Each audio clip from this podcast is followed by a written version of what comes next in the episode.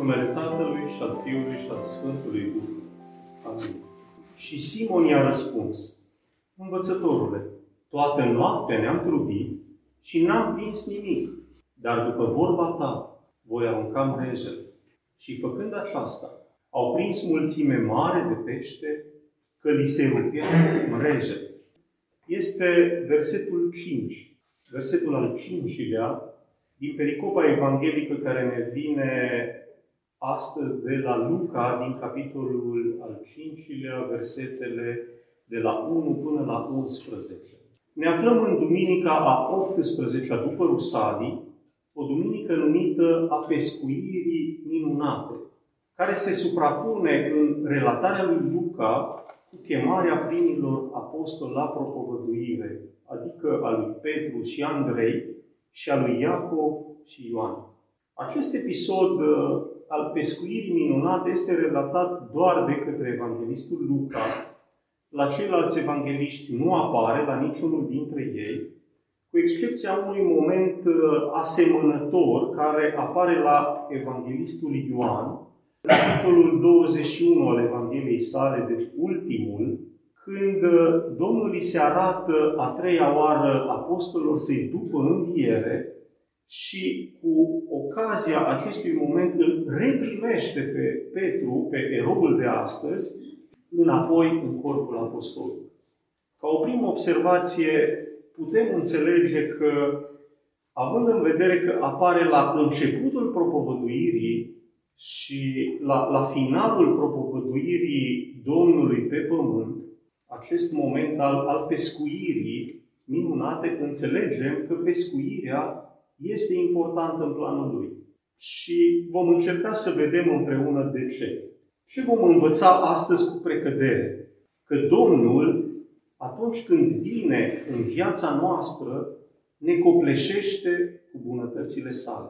Dincolo de această introducere, ne vom opri asupra timpului și spațiului, asupra pescuitului și vom încheia cu câteva concluzii. Timpul și spațiul. Timpul ne aflăm, așa cum ați înțeles, la începutul propovăduirii lui Isus în, în Galileea. Din punct de vedere al spațiului, ne spune foarte limpede Evanghelistul în versetul 1 că ne aflăm pe malul lacului Genizaret. Acest lac se mai numește și Marea Galilei sau Marea Tiberiade. Auziți, auziți în, în Evanghelii în diferite se folosesc cele trei, poate chiar patru exprimări referitoare la, la numele acestui lac. Și datorită acestui fapt m-am gândit uh, ca o a doua observație să ne oprim mai mult asupra lui, pentru că ne întâlnim tot timpul cu el și poartă și diferite denumiri. E, e clar că are un, un înțeles mai special în, uh, în dezvoltarea Evangheliei.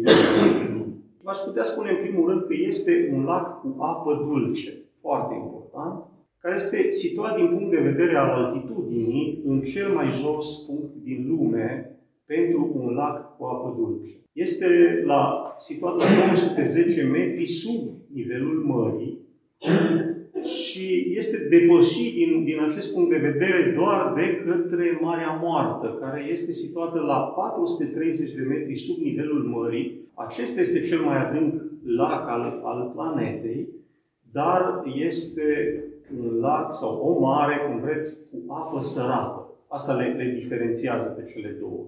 Din punct de vedere al dimensiunilor, lacul Genizaret are cam 21 de kilometri lungime pe 13 km lățime, cu adâncime maximă de 43 de metri. Comparativ, lacul Vidraru, să zic, de la noi, are 10 km lungime pe, pe 2 km lățime, cu adâncime mult mai mare de 155 de metri. Asta cumva ca să putem contextualiza uh, lacul din Mizaret în, în, în gândirea noastră. Este alimentat cu apă de Iordan.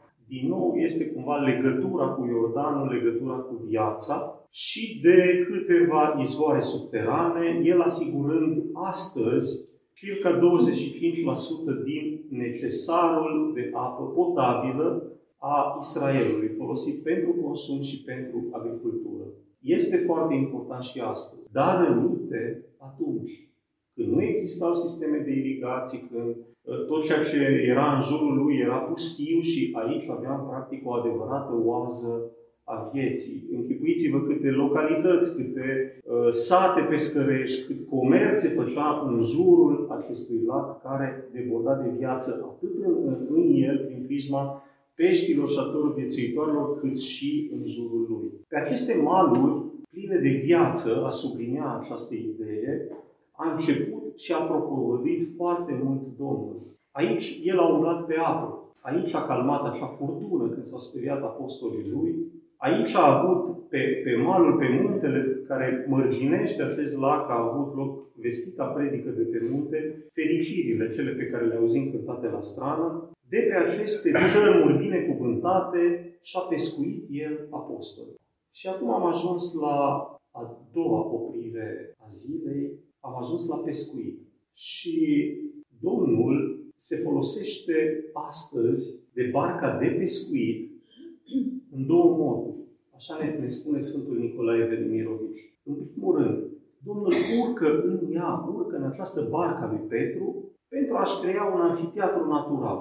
Căci cei de pe mal, ei îndepărtându-se de, de mal, îl văd foarte bine. Complementar pentru cei care sunteți pescari sau ați fost pe malul lacurilor, știți bine că sunetele se propagă extrem de rapid și de curat pe, pe suprafețe pe suprafața apei. Și de aici înțelegem că a fost o alegere ingenioasă a Domnului prin care a putut vorbi și implicit hrăni sufletele ascultătorilor săi foarte, foarte frumos. Pentru că se știe că din calitatea sunetului uh, rezidă întotdeauna și o mai bună înțelegere a cuvintelor. În al doilea rând, Domnul se urcă în această barcă pentru a le face o bucurie a celor pescari obidiți și necăjiți și întristați, care după truda unei nopți de pescuit s-au întors la mal fără nici o captură.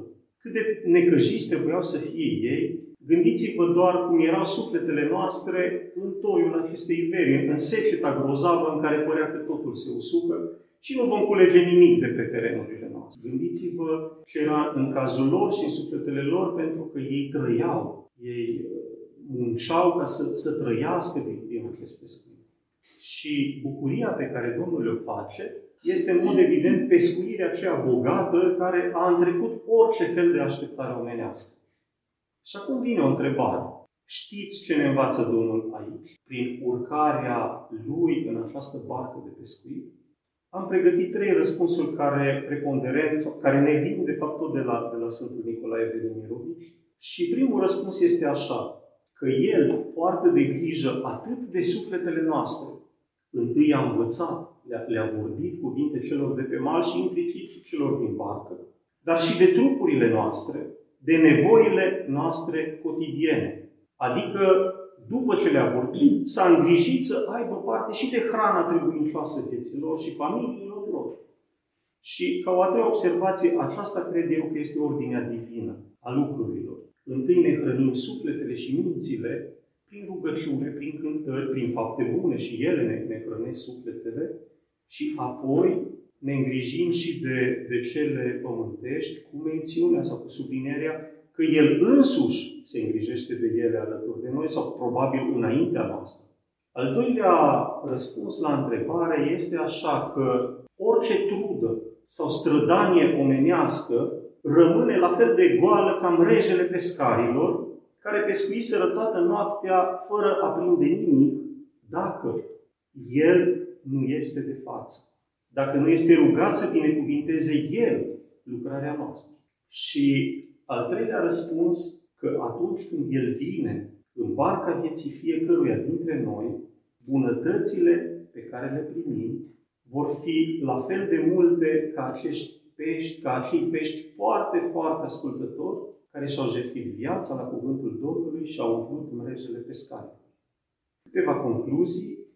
Tot Sfântul Nicolae Velimirovici ne spune că atunci când Domnul le-a vorbit oamenilor de pe țări, Petru i s-a adresat cu învățătorul. Învățătorule, dacă tu spui, voi mâna barca înapoi în lac. Dar când ea era să se răstoarne de, de câți pești erau acolo, i-a spus în genunchi, Doamne, Și cred că asta trebuie să căutăm și noi. Adică să nu rămânem doar la cuvânt, ci să lucrăm ca și Domnul și fapta cea bună, grija față de cei din jurul nostru, față de aproapele, față de cei uh, necăjiți și, și întristați, și vom deveni, după cuvântul lui Petru, cumva extrapolat de acolo, din învățători vom deveni în conștiința oamenilor oameni ai lui Dumnezeu. A doua concluzie, tot de la Sfântul Nicolae, foarte importantă și aceasta.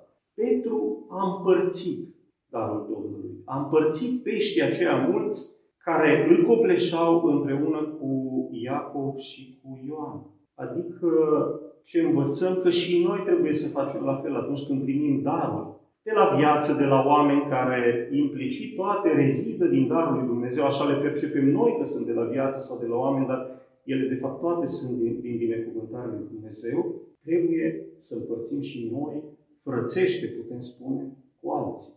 Și a treia și ultima concluzie, în general, atunci când uh, auzim acest termen al sau această denumire de pescuire a minunată, ne gândim uh, la cantitatea imensă de pește prinsă de apostoli. Dar eu bănuiesc că ea se numește așa, în primul rând pentru faptul că Domnul și-a pescuit astăzi primii săi apostoli. Aflăm că au lăsat totul și au mers după el. Pe cei care urma să-i folosească pentru a schimba și a lumina fața întregii lumi pentru totdeauna.